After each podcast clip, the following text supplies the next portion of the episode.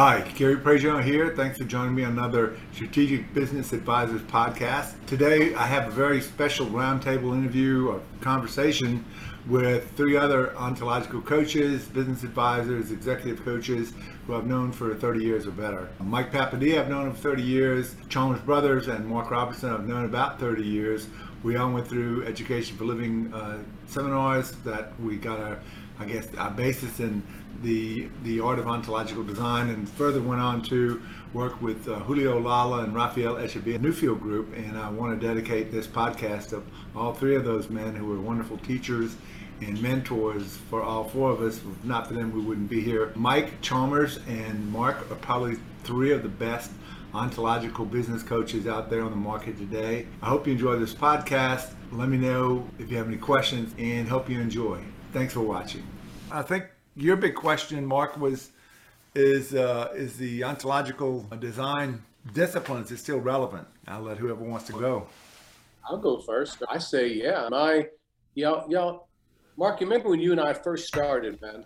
One of the things, one of the first workshops we ever did together was titled Leadership, Conversations, and Results. Mm-hmm.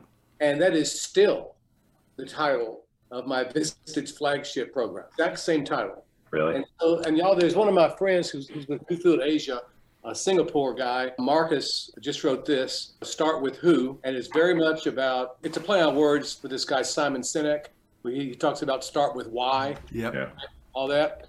But anyhow, Marcus's book is very much about identity and internal narratives and declarations. And it came out this past month. And he does a great job of going over the language uh, distinctions and like we all do. But I think, but his his book is very relevant. Just now came out, and I'm still doing right, wrong, or indifferent. I'm still doing the same types of programs with the same types of people that I always have.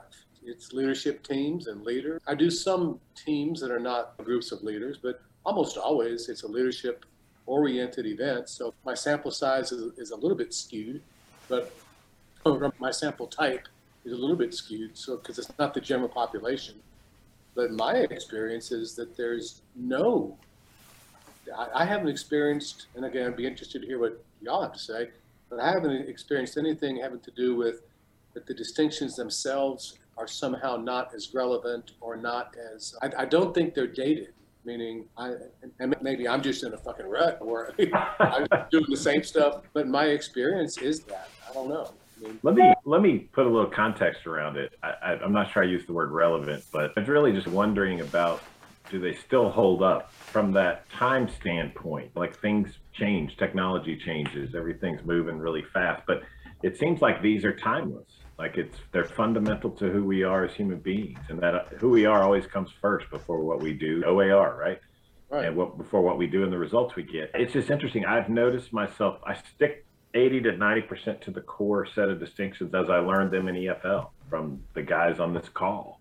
And I've I've added little pieces here and there. I've adapted the way I talk about them. I changed the language some to make sure people connect with it and resonate. So I think they are. I was just curious to get y'all's experience of how they're holding up. I think they're holding up fine. It's still the mental framework I use to put around everything in my life, professional and personal. Those distinctions really help me a lot. Most of the time, sometimes I suffer with them because I have them and I can see shit that I wish I didn't, like recently. But but in large part, it's just interesting that along with Chalmers and, and everybody here to continue. So I learned these in 1991 was the first time I got exposed to them. This is 31 years later. And I introduced them to people and there's still this, like the basic speech acts. I've found very few people that have ever seen those. And I'm like, why in the hell? Why isn't everybody getting this? This is a set of distinctions and a framework that to me is much more powerful to do life with. And I guess that helps our careers because people haven't seen it before, but it's just it still fascinates me that it holds true this many years later. And, and I didn't even start it, so probably whenever Fernando started. So I'll stop there. What do you think, Mikey? Oh, uh, my head's spinning right now for sure. Last year, November, I got a phone call from a EFL person, and his name was Victor Verisco, if you might know him. Anyway, he called me. I said, "What's going on, Vic?" And he says, "Mike, I've got this billing company for a hospital, and I've got six key, six people I really want to stick with. So I want you to Lafayette for me, and take us out, and and you just have talk about, you know, to make take my class." I called. Him. I said, "Okay," and so I got to him at some point, and I said, "He says, Mike, do you know that you were in my first class?" It was 20 years ago. He says the first thing he said 20 years ago. I, and I hit, then it hit me who he really was. You know, I was talking to him on the phone. He says, yeah, it's about 20 years ago. You, you taught me the class. I, I think I was in your first class, Mike. And so I can say that he was, he was uh, one that applied it. I went over there. We had a great group, a little, the six or seven that he wanted done, so to speak and I'm okay with that. In my Pizzazz building where I have my office, when I get a new tenant, I give them free to my class because I'm going to communicate with them. and so I had two of them from one of the locations that came in this morning. And I was just doing the, the um, leadership through language thing I put together. I thought that lady would start crying. I can't tell you how many of them cry, get emotional in my class. Actually, one lady told me one time, well, you saved my life in that class. And so I think what's happening is that I'm not as sharp as I used to be. I get a little tired. I forget things. I have notes on the side now. I used to just start talking. And so I think I'm looking at myself saying, you really got upset when your insurance company, my insurance, my building was $11,000 last year. It's $16,000 this year, plus some other things on. And so I just paid that. And then I have another real estate piece. And it's someone's keep pushing the button on me and I have to pay attention to it. Like I'm okay. And I think the language acts are okay. Because this morning, the two people that were here loved it. They just, I mean, just, they were just, we were playing and laughing and everything. So I think sometimes it, it I'm like in a I'm in a bad mood, but I don't tell anybody. The, the roof's leaking again in my house. I don't tell anybody. It's kind of like I suck it up. And so that's why I want to talk to you guys about that. There's something in the air. I was naming them, you know, I was saying all the furry things. We have World War III now. We have gas and off the roof, and we got insurance premiums that are taking all my money that I can get. Because the people in the building are there, but they're not making the money they used to make. So I'm trying to hold it together for them because they can't go any. They can't. There's not a place to lease in Lake Charles. You know what I mean? They they can't go anywhere. So I'm trying to I'm trying to hold the rent down for them so they hang in with me. So I think that was more for me about not really recognizing and and praying about all that, which I quite I do all the time but to get back to normal. So now that that's what I was going to say today. Okay. Yeah. My myself personally, I think the the the distinction is as solid as they ever as solid as they ever were. I think what Fernando Flores did when he invented the whole discipline, and he fleshed it all out and all the distinctions and all the papers that were written and everything else, he really got at what was the foundation of what it is to be a human and we haven't evolved, you know, in the last 30 years. We just haven't. In fact, you look at some parts of society, you say we've regressed. And there's so much propaganda out there from all sides these days. You can't. I, I don't know if any of y'all still watch the news. I don't. I watch the news for anything. It's just. It's everything's an opinion. Everything's got a slant to it. Everything's got a. I don't watch that stuff. And then you see people who watch the news, and you see that being, oh man, Ukraine, and oh the Russians are killing people and trying to get us into World War Three uh, I don't want to get into the, the whole political thing because I, I, I, don't, I, don't want to get into to any kind of. There's a lot of stuff going on right now that I think is intentional. I think the world we live in, uh, as you said, Mikey, normal. You want to get back to normal's gone. Yep. I think my my opinion, normal's gone. I think you're going to see some major upsets in the financial system, in the banking system. I think you see major upsets politically. The Hunter Biden laptop, all the crap that's starting to come out about that's going to be I think you're going to see a dam burst on that, and that's going to be the, the end of a lot of political careers. But as society, we've become so divided, so polar over this stuff, and it depends on what you're listening to. And I think these distinctions are going to be more important than ever because people are going to be they're going to be they're going to be locked into a lot of things. And Some people you'll never reach them. You'll never reach them. They're, they're not willing to listen. And the reason why people aren't like jumping all over this, Mark? You said, why don't you haven't why haven't you heard of this? It's because it's too hard. It takes a lot of work. It takes a, a lot of killing of your own ego. People just aren't willing to give up that the worldview, mm. the way they see themselves, the way they see the world. You got to really be willing to let some of that die, a lot of that die, for Good you point. to embrace this work and use the distinctions and be willing to always reassess, reassess, reassess. People want certainty, they want guaranteed, and I think in the end it's going to be better. But I think there's some rough spots that we're going to go through, and some people aren't going to handle it very well at all. So I think being grounded in these distinctions that allow us to see, make assessments, ground them, look from different perspectives, look at the observer we are, look at the observer the other person is, being able to do all of that. And again, it's not always easy, especially when you're invested in, a particular answer. But the ability to do that is going to, I think, is going to be, we'll be able to help people make sense of the world because the world ain't making sense in a lot of ways right now. And you're talking about gasoline and World War III and all that stuff, Mikey. Now Biden's up there talking about there's going to be food, shortages. Yeah, yeah. People are going to starve. And all. Now, is that going to actually happen? I don't know. Hmm. What's the point of that? And again, there are some breaks in the supply chain to where, so it's it's going to be dicey. I think we'll see, we'll see. But I think being grounded in these distinctions is going to be really important, really valuable in being able to help people make sense of the world because, like I said, the world is not, the world is making less and less sense, in my opinion. You know, Gary, there's a couple of things you said. I, I agree entirely. I, I think that recently, especially uh, in certain groups, if they allow the conversation to go this way, the ability to ground assessments, the ability to acknowledge consciously what the standards are, and right, to have conscious acknowledgement, this is the standard I'm using for this assessment. Right? This is how I came to this conclusion.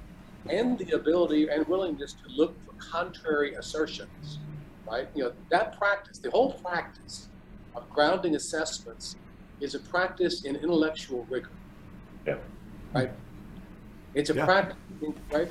Being willing to, to acknowledge, so Terry, how did you and I come to such very different opinions about X, Y, or Z? Let's talk about it, right? One reason might be we have very different standards. Another one might be that evidence you accept, I don't accept. Right? You know, what, what you consider to be, quote, evidence or, or true assertions, I don't consider that, you know, that to be a true assertion. So bringing some rigor to it. I've, I've had some mileage working with groups.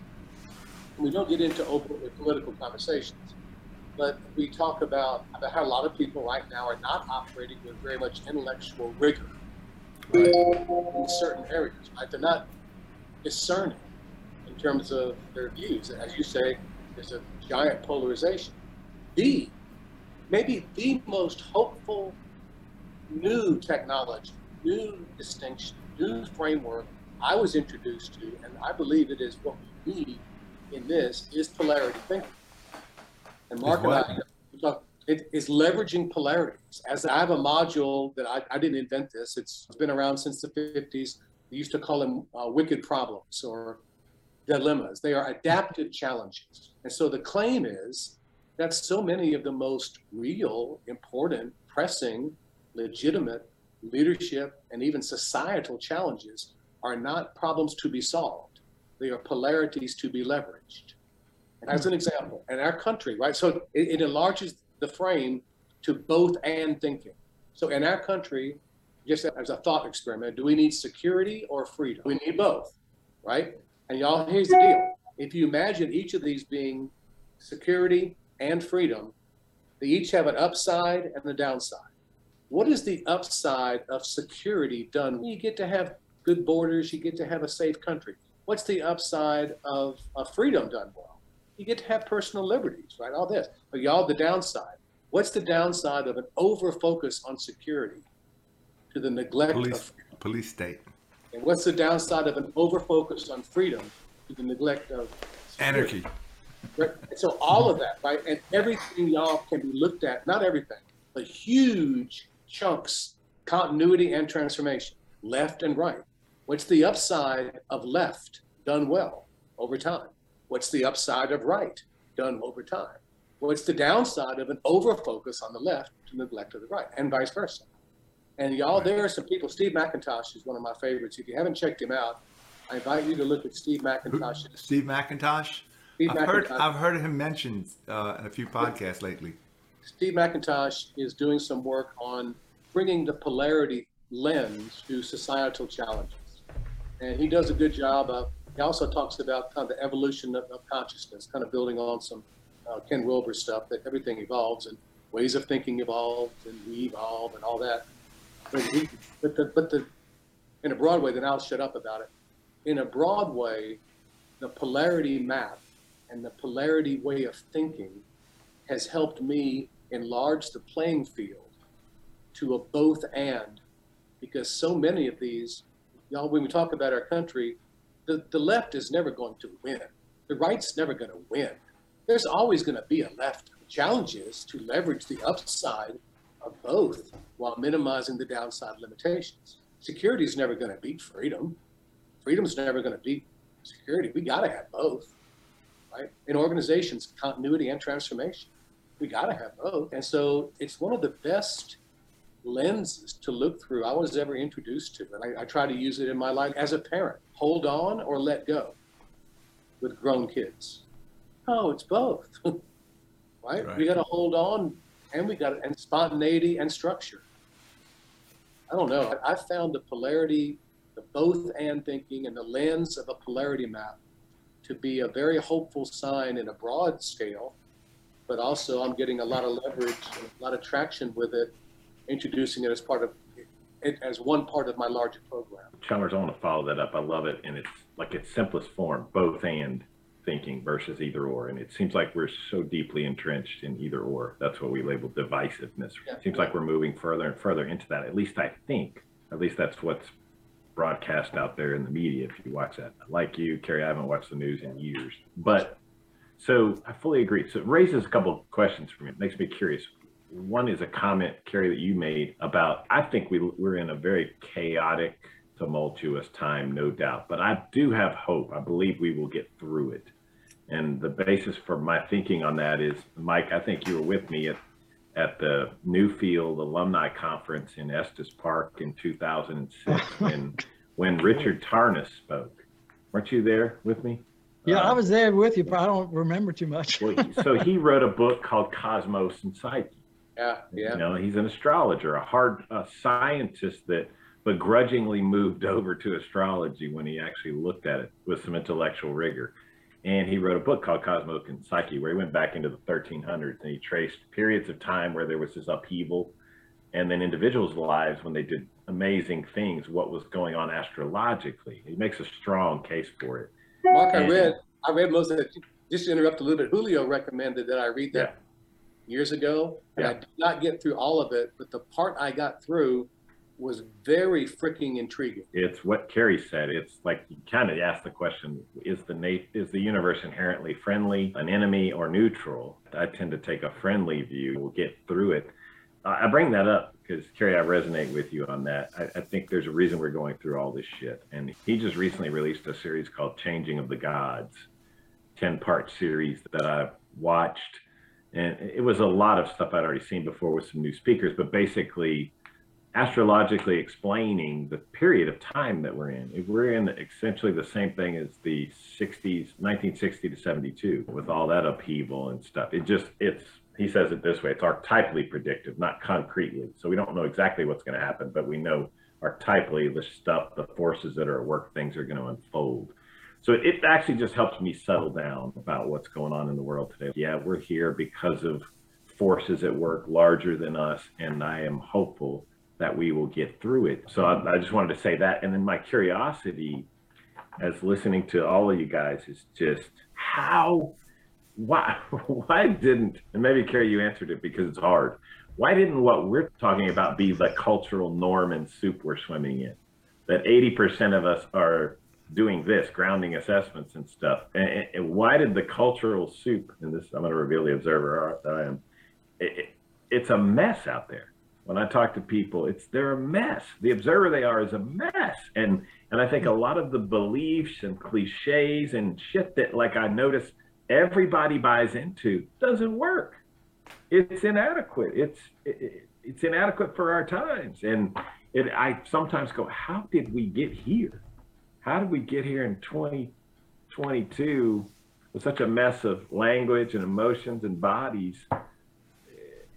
I just wonder sometimes, and maybe I'm just saying, man, we're pushing the boulder uphill doing what we do, really trying to mm-hmm. introduce these distinctions into that cultural mess. But for whatever reason, the four of us cats and some others seem to be committed to doing that. Yeah, as Chalmers observed, it takes intellectual rigor, and most people they don't want anything to do with that. Most people want to be led. Most people are like, here's the answer. This is what you do. Okay, I don't have to think about it. I don't have to strain my brain. I have to make up my own mind. I don't have to make any choices. Oh yeah, this is the norm. I'm going to follow that. The, the herding impulse is hardwired into our brainstem. That's why when you see a fire that kills people, most of the deaths are at the door. That too many people trying to get out of the door one time and they jam it all up and they die of smoke inhalation first. Uh, you see it in financial markets. The herding impulse. People buy at the top, sell at the bottom. Um, anything human, yeah. you can see it. Yeah, you know? I do see it. I, I call um, it the, the, people are like sheep or cows thing. I've never heard it called herding impulse, but yet. Yeah. There's, that brings up uh, paradox that I've observed, and it's not all the time, but there's trends here that I see that a great number of the what I consider to be the dumbest people I know are rock solid certain about life's biggest mysteries. And some of the wisest people I know, smartest people I know, have areas of doubt, areas of mystery in their lives. And so there's this maybe it's a search for security and not truth that people want a sense of security, whatever hmm. reason. Yes. That, that yes. They, they, they don't want to be, they don't want their worldview challenged. They don't want to have to think. I remember, what was it? I think it was, I can't remember which course it was now, but it's either Raphael or Julio said that reflection is the original sin. He said reflect, and what he meant by reflection is taking some of your especially like closely held absolute truth beliefs that define who you are and being able to let them go and examine them and ask, is it so? Is this just some shit I made up or somebody told me? Or is this the stuff that I hold is the truth? Am I willing to examine that? And for most people, whoa, I might find some shit. I've been full of shit all my life. I, ain't willing to do that. Mm-hmm. how did you how did uh, you phrase that? Reflection is what? Reflection is the original sin. That's what I thought you said. Yeah. That's what he said. He said the, the fact, and I forget the, exact way he said it, but basically it was the fact that Eve was willing to taste of, of the forbidden fruit of the tree of, not the tree of knowledge, but the tree of life, because there are two trees, that she was willing to eat of that fruit, that she was willing to, hey, maybe God doesn't have it all. Maybe, so now I get to see what the gods see, because that was a big promise. Yeah, you can be as gods, eat the fruit. And that's, that's, that was his analogy of reflection, that most yeah. people aren't willing to do that. It's too huh. scary. It's too unsettling. Huh. This is the big eye. What's that's, that? That's the big, that is taking a look at how we look at things, right?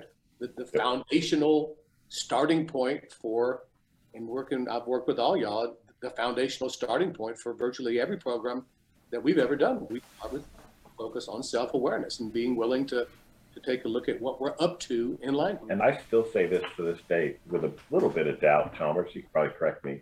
You may be up on it, but that as far as I know, the research still shows that self-awareness is the number one determinant of leadership success. Yeah, I think it's ridiculously. And this, there's a shift, y'all, that we've all done this in our programs, right? When we work with people, but I've gotten a slightly more overt about it. And it's this notion when we talk about events and explanations. Event is not equal explanation. The event belongs to itself. My explanation belongs to me. Mike's belongs to Mike. Gary's to Gary. Mark's to Mark. But can we have a conversation, right? How did you go from event A to explanation B in such a different way that I went from same event A to explanation C? And this leads us naturally to what did you infer or deduce or believe or assume that I did not right. infer, deduce, believe, or assume, right? And all that's fine. But the I before y'all, I went to EFL. I'm not making this shit up. I was in my I was 25 years old. I was convinced beyond a shadow of doubt that if you didn't see things like now this is just straight and nobody told Can I get an amen? Bro? I'm not giving an amen. I never thought that. I had all I was shit just going on. completely fucking convinced that the way I saw things was the way they were. Take Yeah. a look. You got eyes. I got eyes. There it is, right there. Yeah. What the hell is wrong with you? So, and so I this, can, I can remember that in my stage with stage one with the Ah, back man. row. All right, I got to insert. I, I was incorrect what I said. I actually have a version of that. It's just more subtle. It's not as overt Okay. as yours. I Mine had a was- more behind the scenes. What the fuck is wrong with you? But out loud, I wasn't going to say that. Out loud, I was going to say, "Well, I'm sure yours is as valid as mine." Inside, I'm thinking, "You're a dumbass." God, mine was overtly explicit, right? I was sometimes wrong, but never in doubt, right? And y'all, EFL, EFL was a game changer for that. It was a game changer, and and it highlighted something that I'm now focusing on more with my clients, and it's, it's this notion. The reason when we talk about explanations and the observer action results model, right? When we talk about explanations, are they effective or ineffective? given the results you say you want? Are they powerful or unpowerful, given the results you say you want?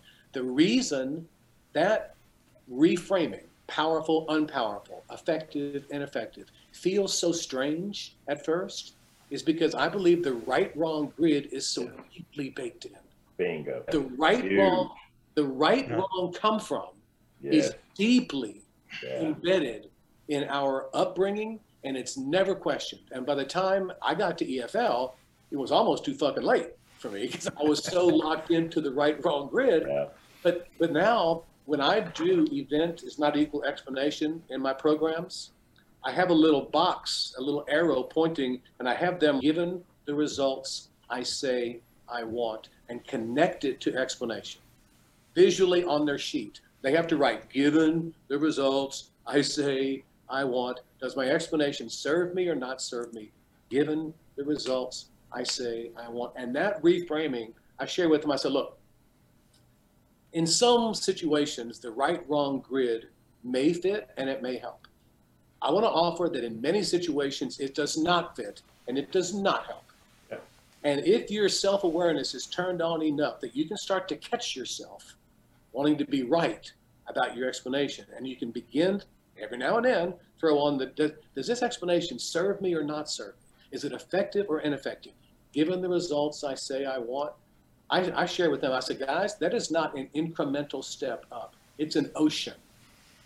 That is an ocean of reframing that you have just done to move away from this right wrong grid or right wrong scaffolding that is so subconsciously, deeply, deeply present for us into something else. That is not a trivial thing. That is a big eye, self awareness exercise that is just, for me, it was mind blowing at EFL to even think that way because I was so committed to the right wrong grid. The possibility of something else was unfathomable. Right.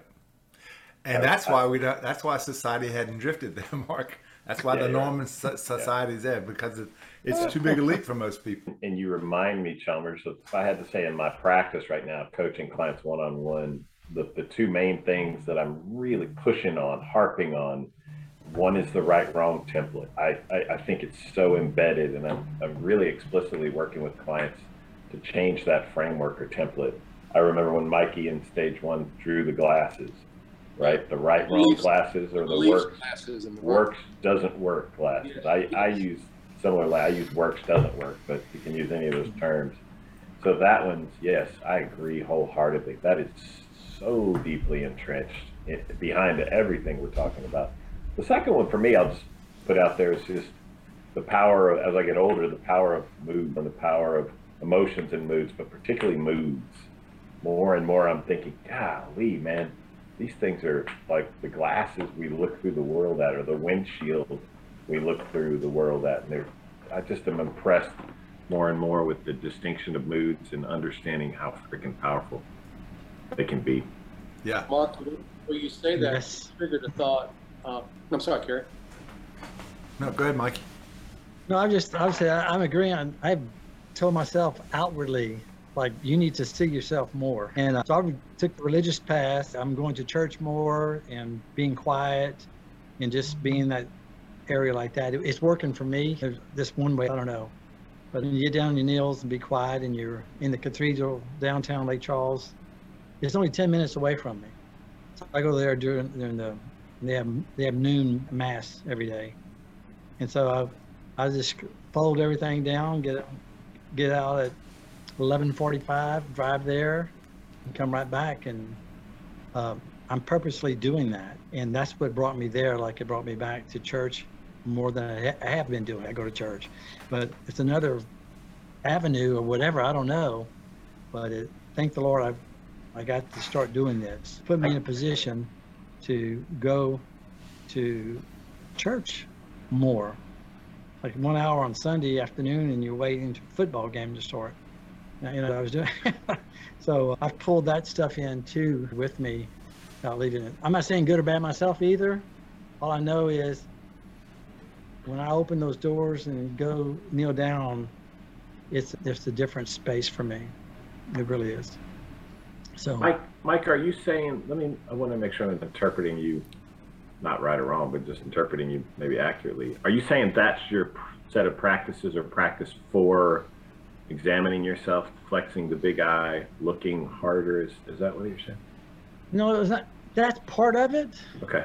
Yeah, that's part of it. Like in like what? Why am I yelling at my son or something like that? I know that, but it's if it's a chance for me to sit there and in gratitude. Thank you that my building is finished. Thank you that mm-hmm. I can go to church and, and I can contribute to the community of Lake Charles where I can at times, you know.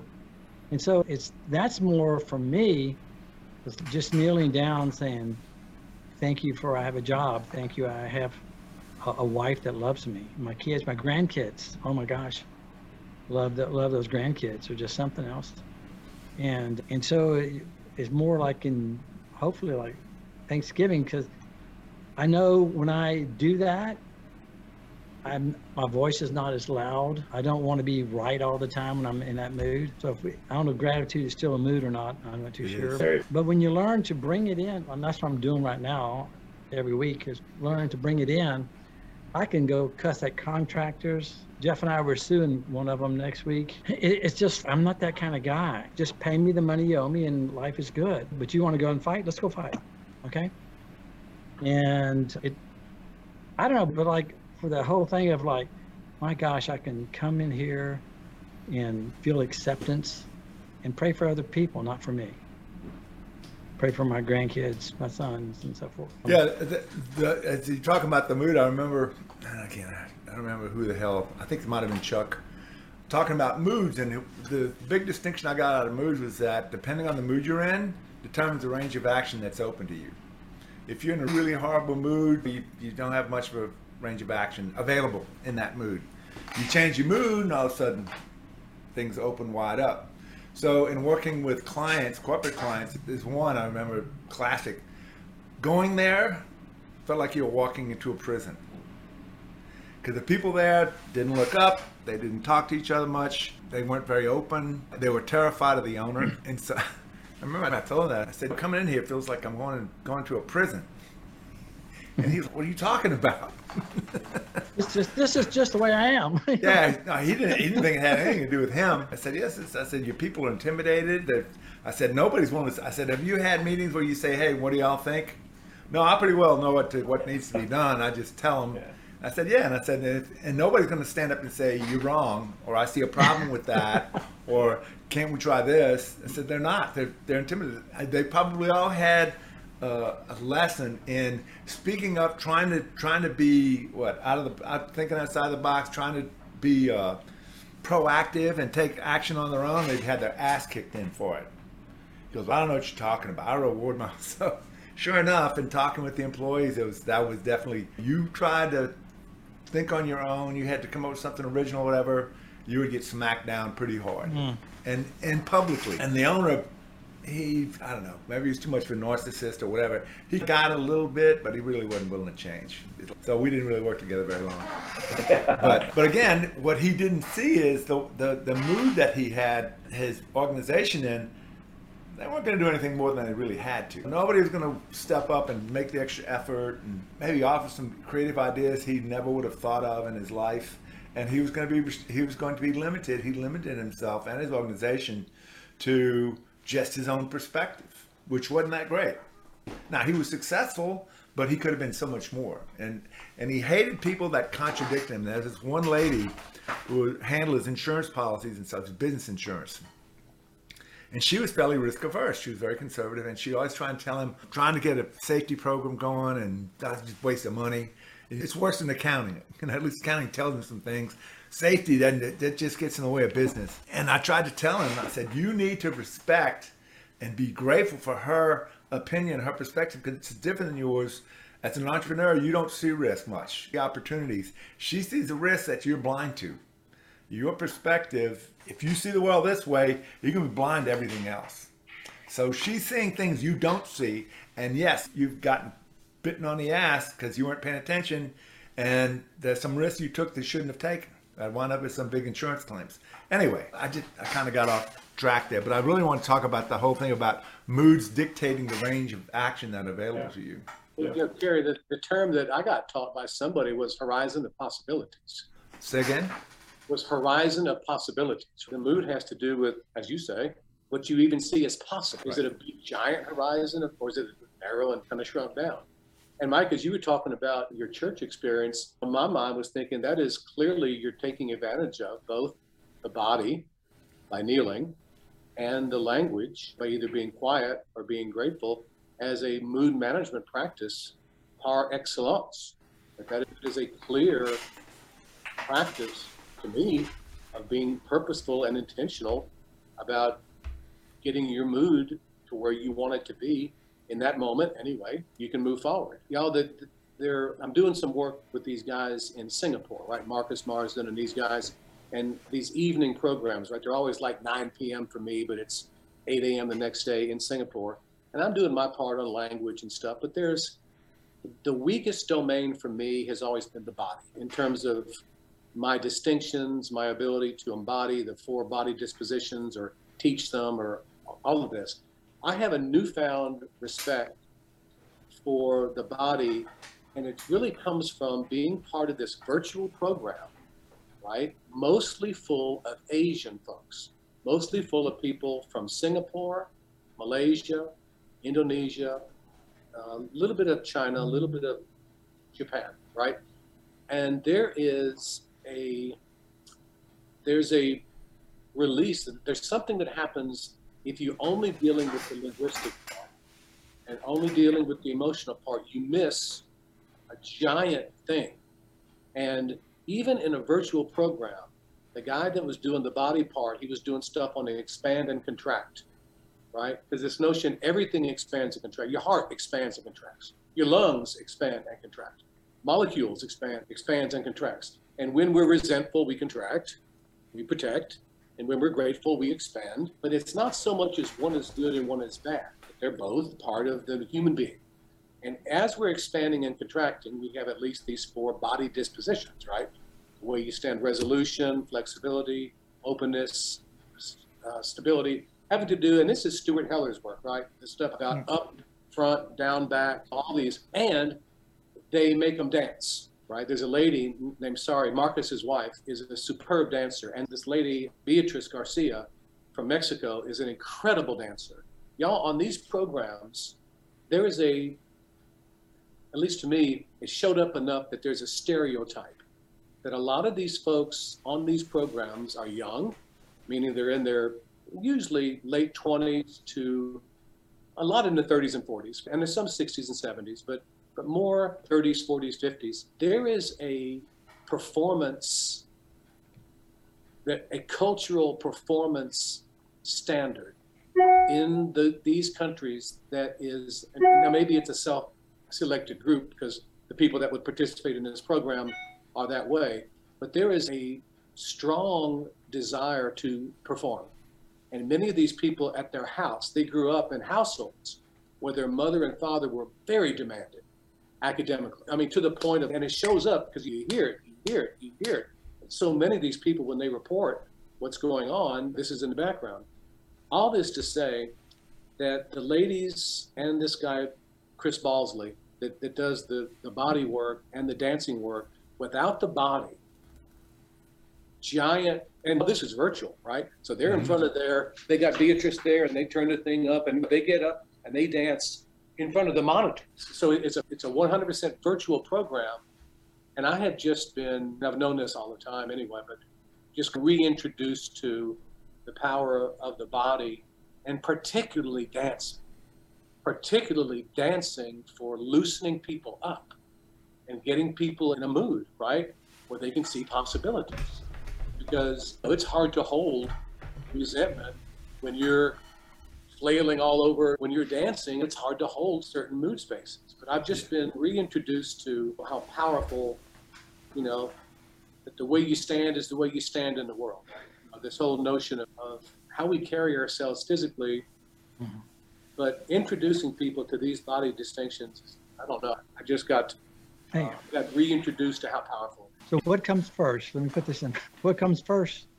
Your your thoughts or your mood the mood. I, I think. I think the mood is. I think the opposite. Well, I don't think any of them do. Actually, I think. I think there's all, a causality. Any of them can. They just don't like. If you come here and have thoughts and says, "Oh, I'm gonna lose my life. I'm gonna lose my life," okay, I'm depressed. Let's go outside and get shot. I, I think, Mikey, I, th- I think it What's can that? be any. I think I think any of the three circles can lead. I really do. Okay, lead. Okay, all right. Yeah, I really do. In the moment, in that moment or that day or whatever, it could be body driving, it could be motion or mood driving, it could be my thinking driving. This is my take. Th- thinkings or thoughts. That's what I mean. Like thoughts. I think it maps perfectly to the brain, right? Language is our thinking, emotions and moods is our limbic system, and body is the brain stem or reptilian brain or the autonomic nervous system.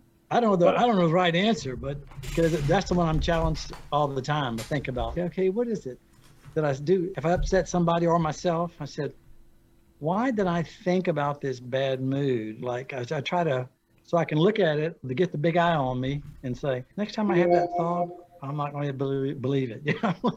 Here, uh, here's here's where I land with because I've wrestled with that one. I land with which one comes first for me typically because I do think we all have different ways of being. So I think some people are driven by Beatrice and I know Chris Balsley, they're probably bodily driven, driving that other stuff and some people are more emotional, but we talk about how coherent, congruent all three are. I truly have been saying this a lot in the last year. That diagram with the three circles, Chalmers, yeah. that that I took your the materials you did when we were together. It, it shows just a little bit of overlap. Yeah, I want to actually almost put them right on top of each other. mm. I think they're that, and with just a little edge peeking out of each one, I think they're that interconnected. Mark, I've started to eliminate the lines in the middle. There you go. And just take the lines out because they're just so it's it's impossible yeah. to think about one to have one without the other.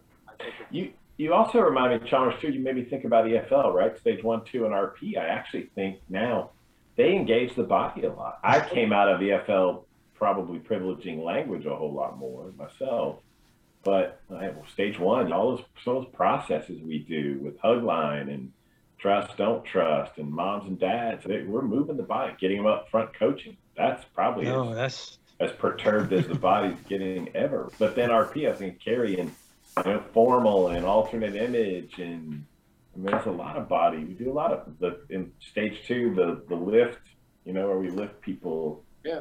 I, I, think I lost sight of how much body stuff is actually built into that when you were talking about that. I agree. I've forgotten about that too. I forgotten. I do know in Newfield there's a ton of dancing. Absolutely. I couldn't stand that. It used to drive me crazy. and I love dancing, but it used to piss me off when they're like, okay, now we're going to do some dancing. And I'm like, ah, oh, here comes the damn salsa again. You know, I can't fucking salsa. I don't want to do this. And then, then I get going and I enjoy it. You know? Oh Lord. Yeah, you know, I, I, don't remember the. God's laughing at all of us right now. Jesus. They get Joseph, they, they, get Josefina up, and all you see is she's, oh, we're gonna dance, and I'm like, oh, I'm gonna go to the bathroom. I'm taking a break, and then my big guy would be like, No, dude, this is your, this is what's in your way. Stay here. Right. Get in here, even as uncomfortable as it is. Oh, oh Lord. When did they have all this dancing? Y'all went through a MAP course or something that had a lot of dancing? With Newfield, you mean? Yeah. Oh my God, Kerry was every time. Yeah, he was baked into every hour. This was like, yeah, this was like a not a you know year long program with five in person conferences. And what was the name of the course? It was called Mastering the Art of Professional Coaching. Yeah, I, I went through that with Mike. But I don't. Do you remember dancing, Mikey? They had they had uh, what uh, Stuart Heller. I used to call him Mr. Miyagi. I hated is that that son of a. I hated that son of a one-year bitch at first. What's Did that? y'all do a, did y'all do a one year program or a long? Yeah. One to nine months, yeah. bro, Yeah, all it was it was a year long. We went to San Francisco for Eight and a half everything. months, yeah. Except they had one meeting because there's such a strong contingent from here. They had one of the uh, weekends here in Baton Rouge. Nice. Yeah, it could be close. We went to San Francisco, Chicago for the midpoint, and then we were going to go So to New did go to York. Chicago. But they sent us down to um, Baton Rouge. Yeah, we closed it in Baton Rouge. I remember a lady. first class. Mine was probably after y'all. Mine was in '95. My Newfield was in '95, but I, we had dancing. I think every time. Yeah. Really? Yeah, I, I did 2001. We had a guy, Mauricio Gonzalez, Latin American dude. He was so Stuart was obviously Yelt's body guy. Stuart's not a he's a great dancer, but he didn't bring it in obviously.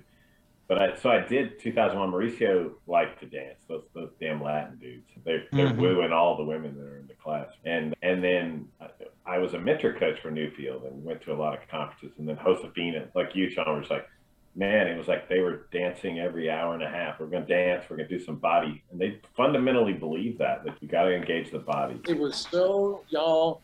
It was so noticeable in this virtual program with these guys Hmm. from Asia Hmm. right, that were so locked into their high stress, high performance, one way of doing it. It really is an active part of loosening people away from this rigid, you know, patterns of thinking and rigid emotional patterns to just to, to engage the body in a way that I've forgotten how powerful it is. And I, I don't do any physical stuff really in my programs. I think I know enough to be dangerous. So I'm not trying to teach those body distinctions. Yeah, you, you don't want to see me dancing. so what? Tell me more about this course that's going on in Singapore, man. It's, it- you're like one of the facilitators of it.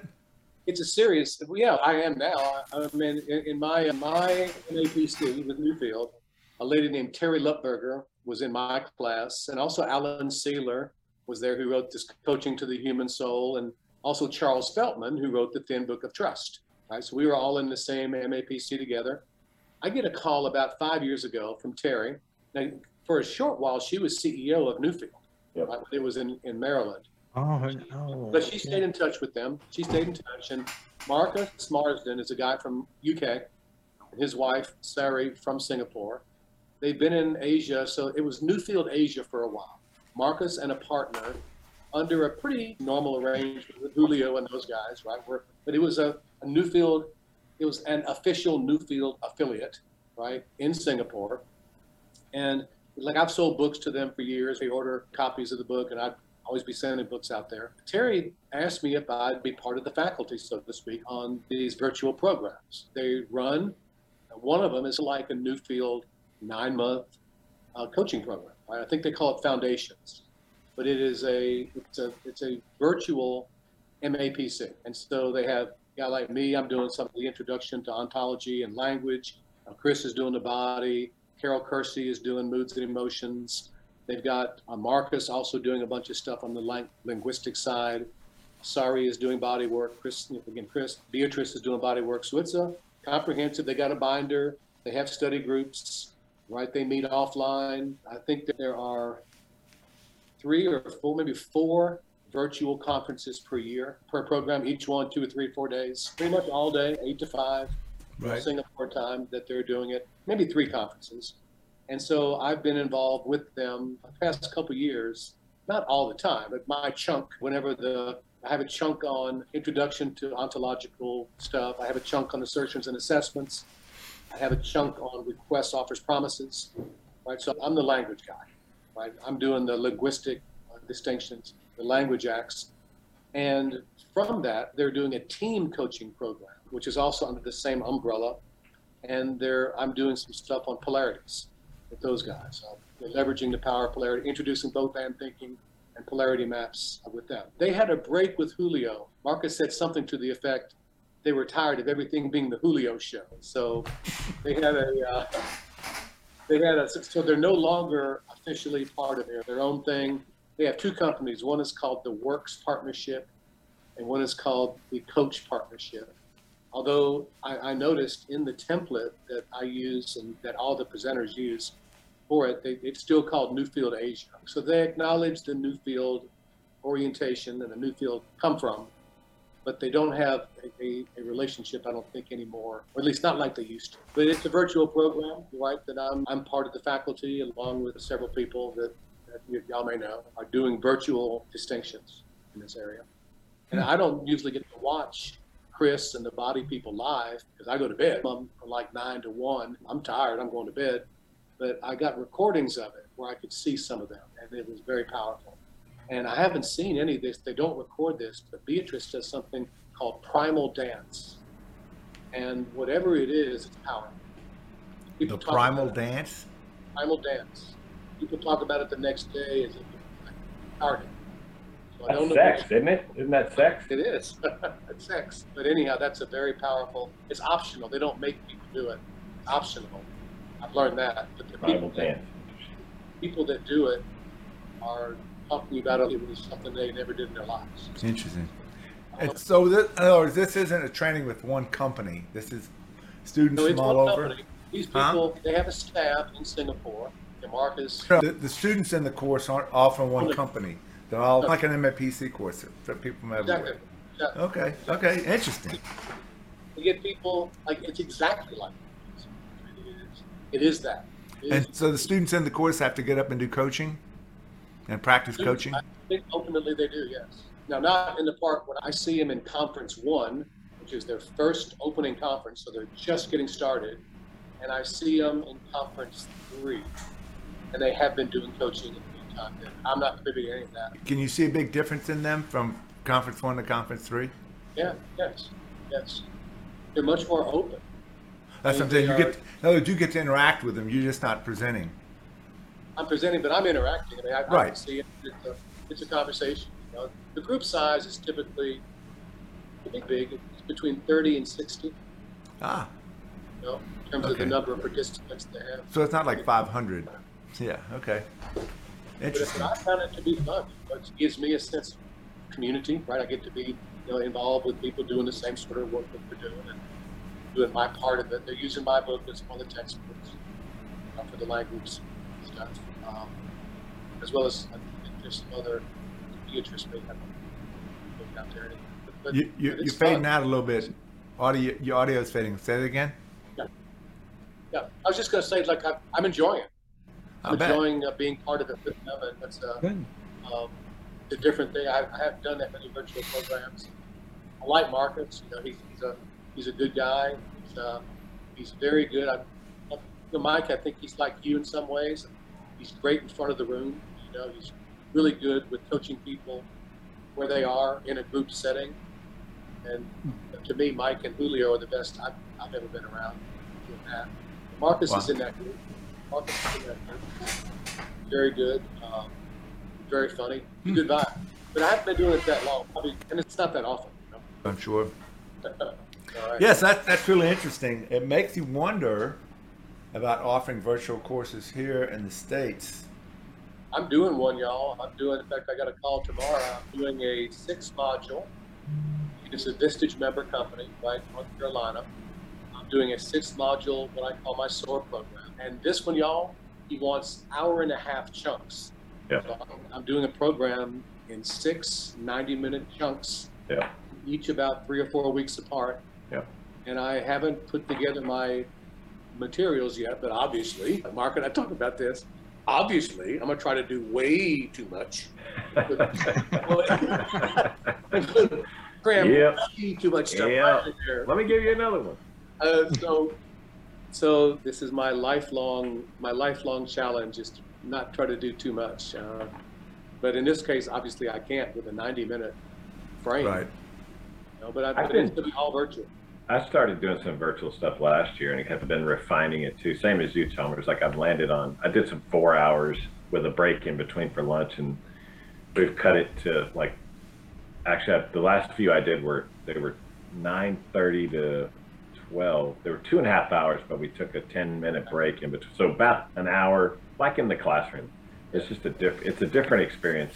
It works to some extent, but No, I have to say, it does work. I have, have another client I'm doing 12 month program with, where the monthly, the first one is half a day in person, number six is half a day in person, and number 12 is half a day in person. That's And all the others are one hour, 60 minute virtuals. 60 minute virtuals. And it's doable. It's doable. Now, it takes a little bit of thinking to how to do the module. I have them in accountability groups. You have to do homework, offline, and all that stuff. But it's, it's in fact, I have another client, a California client, that we haven't started yet, but I know she wants to talk to me about a program. I'm going to offer virtual only. I'm not going to not going to Monterey, California six times. You know, it's too far and it takes too long. So I actually, Chalmers, I actually hired a virtual assistant for my last series at the beginning of March, and it was spectacular. It was took everything off of me, other than teaching the content. It was phenomenal. I think I shared that with you last year. I had the worst training I've ever done in my whole career because of all the technical snafus. It was a mess. And anyway, just putting that out there, I hired a virtual person to handle everything in the background. And it was like, What, what kind of stuff are they handling for you, Mark? Just the basics, Kerry, like bringing people into the room, setting up my breakout rooms when I send them off to do stuff in twos, threes, fours, or fives. Yeah. She and, and we haven't even scratched the surface. She can handle raise your hands, chat responses on Zoom. All this is Zoom. She's like a Zoom expert, and so I didn't do a lot with her, but it was amazing how much I stopped headspace. I stopped worrying about any of that shit and could just focus on content. Not much. It was like she gave the first cut we got. I got for half price. It was three seventy five Chalmers, I think, for a two hour class or four hour. I can't remember. What's it was cheap. You know. So Way cheaper than you having to fool with all that.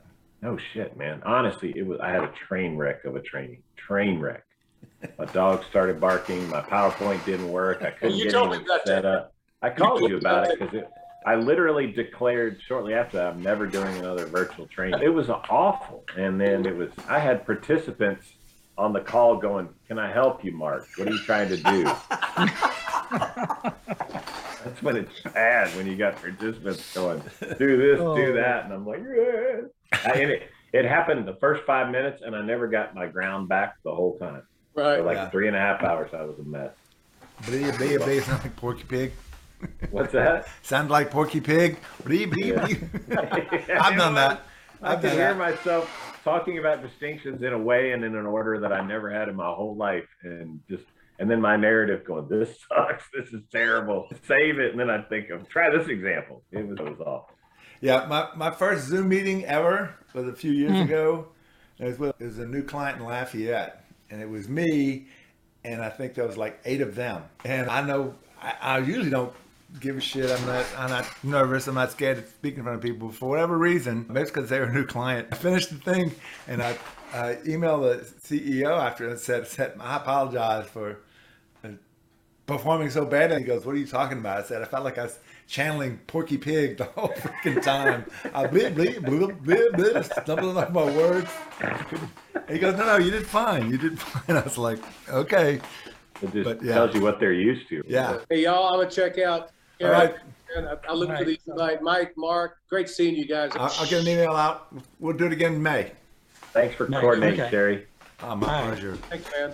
Bye, All right. thanks. Love y'all. Love you. Love you too, Y'all be cool. Okay. and the gang. All right. Bye. Here we go.